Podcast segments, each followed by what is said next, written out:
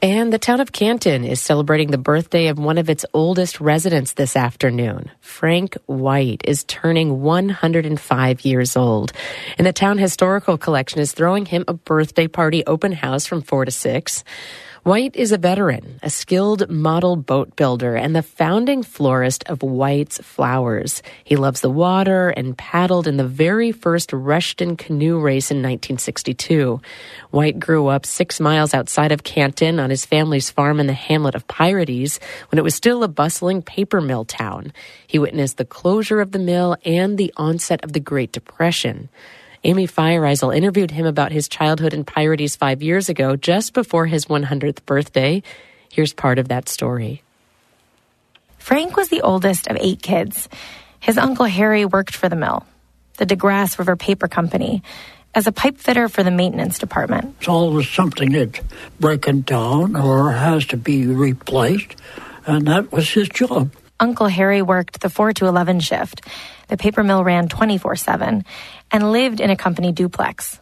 It was just one of the company housing options, including the Beehive, a low rent apartment complex that housed immigrant families. They'd flocked there starting in 1904 when the mill opened. As a child, Frank spent a lot of time with those families. The kids were his classmates at the Pyrites School. Italian, Polish, French Canadian, Hungarians took care of me like I was taking care of at home. Frank says he never went inside the mill while it was running, but that it was a big part of his life. Walked by it every day. First thing you saw was the finishing room, railroad tracks.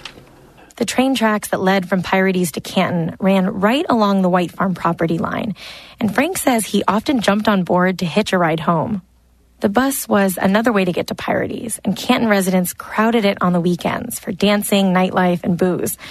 Frank was two years old when Prohibition began. According to him and Canton Town historian Linda Casserly, Pyrites became a hotbed for bootlegging. Frank describes Pyrites as having a sort of circle around it. No law went beyond that circle.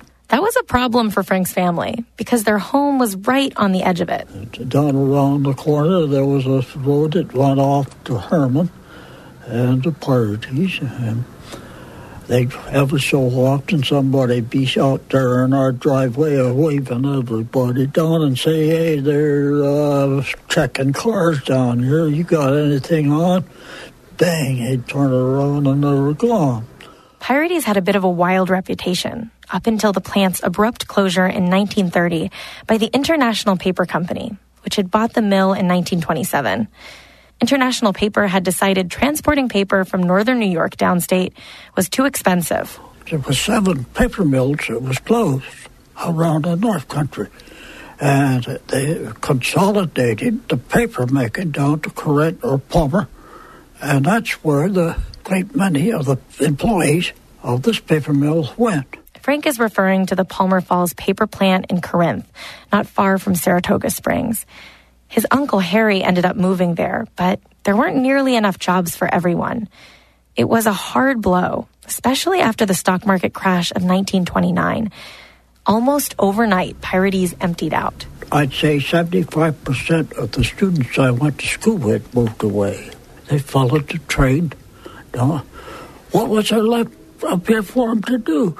Frank says nearly all the first generation families moved out, and the folks that stayed were farmers, Irish immigrants, and local families who'd been there before the mill ever opened. There was nothing left. Uh, all the stores closed. The hotel got torn down. No reason for a uh, bar room. There was no reason for a uh, ball team. The machinery in the mill was eventually junked for scrap metal, and most of the company housing was moved or taken apart. The sudden loss of the mill and its workers, the depression, it was grim in the early 1930s. Frank says his family was really lucky to be farmers. We sold milk, nickel a quart. That was double the money and we were getting at the, at the plant. White says the family farm and selling milk is what got his family through many hard, lean years. As an adult, White served in the Army during World War II, then graduated from SUNY Canton when it was an agricultural school. He started his own florist business on Miner Street, which is still in operation today. The Canton Historical Collection will be celebrating White's life at an open house from 4 to 6 this afternoon.